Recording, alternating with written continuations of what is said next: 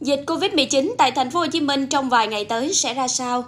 Theo Thứ trưởng Bộ Y tế Nguyễn Trường Sơn, so với việc tham gia hỗ trợ thành phố Hồ Chí Minh trong thời gian qua, Bộ Y tế hy vọng dịch Covid-19 của thành phố Hồ Chí Minh sẽ giảm dần. Đánh giá về xu hướng tình hình dịch bệnh tại thành phố Hồ Chí Minh, thông tin trên báo chí Thứ trưởng Bộ Y tế Nguyễn Trường Sơn cho biết, trong vài ngày tới, tình hình dịch tại thành phố Hồ Chí Minh có thể sẽ đi ngang hoặc đi lên một thời gian nữa, sau đó sẽ giảm xuống.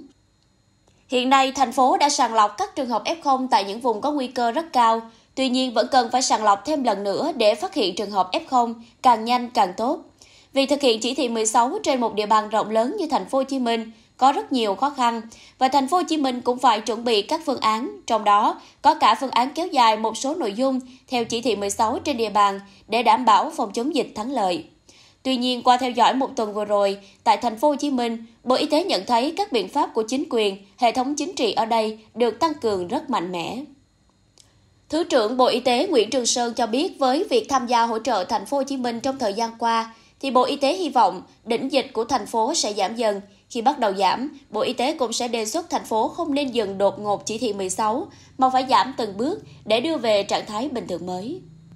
Tại hội nghị giao ban trực tuyến phòng chống dịch COVID-19 với 63 tỉnh thành phố hôm ngày 16 tháng 7, Bộ trưởng Y tế Nguyễn Thành Long cho biết, các địa phương, đặc biệt là thành phố Hồ Chí Minh, các tỉnh Đông Nam Bộ, Tây Nam Bộ đang đối mặt với sự bùng phát rất phức tạp, có thể gia tăng nhiều trường hợp mắc và tử vong trong thời gian tới.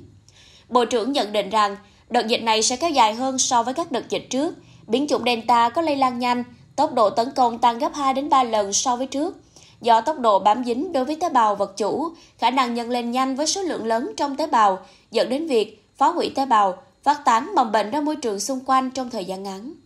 Chu kỳ lây nhiễm hiện nay chỉ còn khoảng 2 ngày, chứ không phải 5 ngày như trước đây. Bộ trưởng cũng phân tích, với tốc độ lây lan nhanh của biến chủng, trong đợt dịch này, chỉ một người trong nhà nhiễm là hầu như các thành viên trong gia đình đều nhiễm. Dù đã có các biện pháp quyết liệt, cố gắng, nhưng Bộ trưởng đánh giá chưa được như mong muốn đòi hỏi sự cố gắng hơn. Người đứng đầu ngành y tế tiên lượng tình hình dịch tiếp tục gia tăng, kéo dài, phức tạp nhất là các tỉnh phía Nam. Hãy đăng ký kênh Alo Bác sĩ Video để nhận thêm nhiều thông tin mới nhất về y tế, sức khỏe.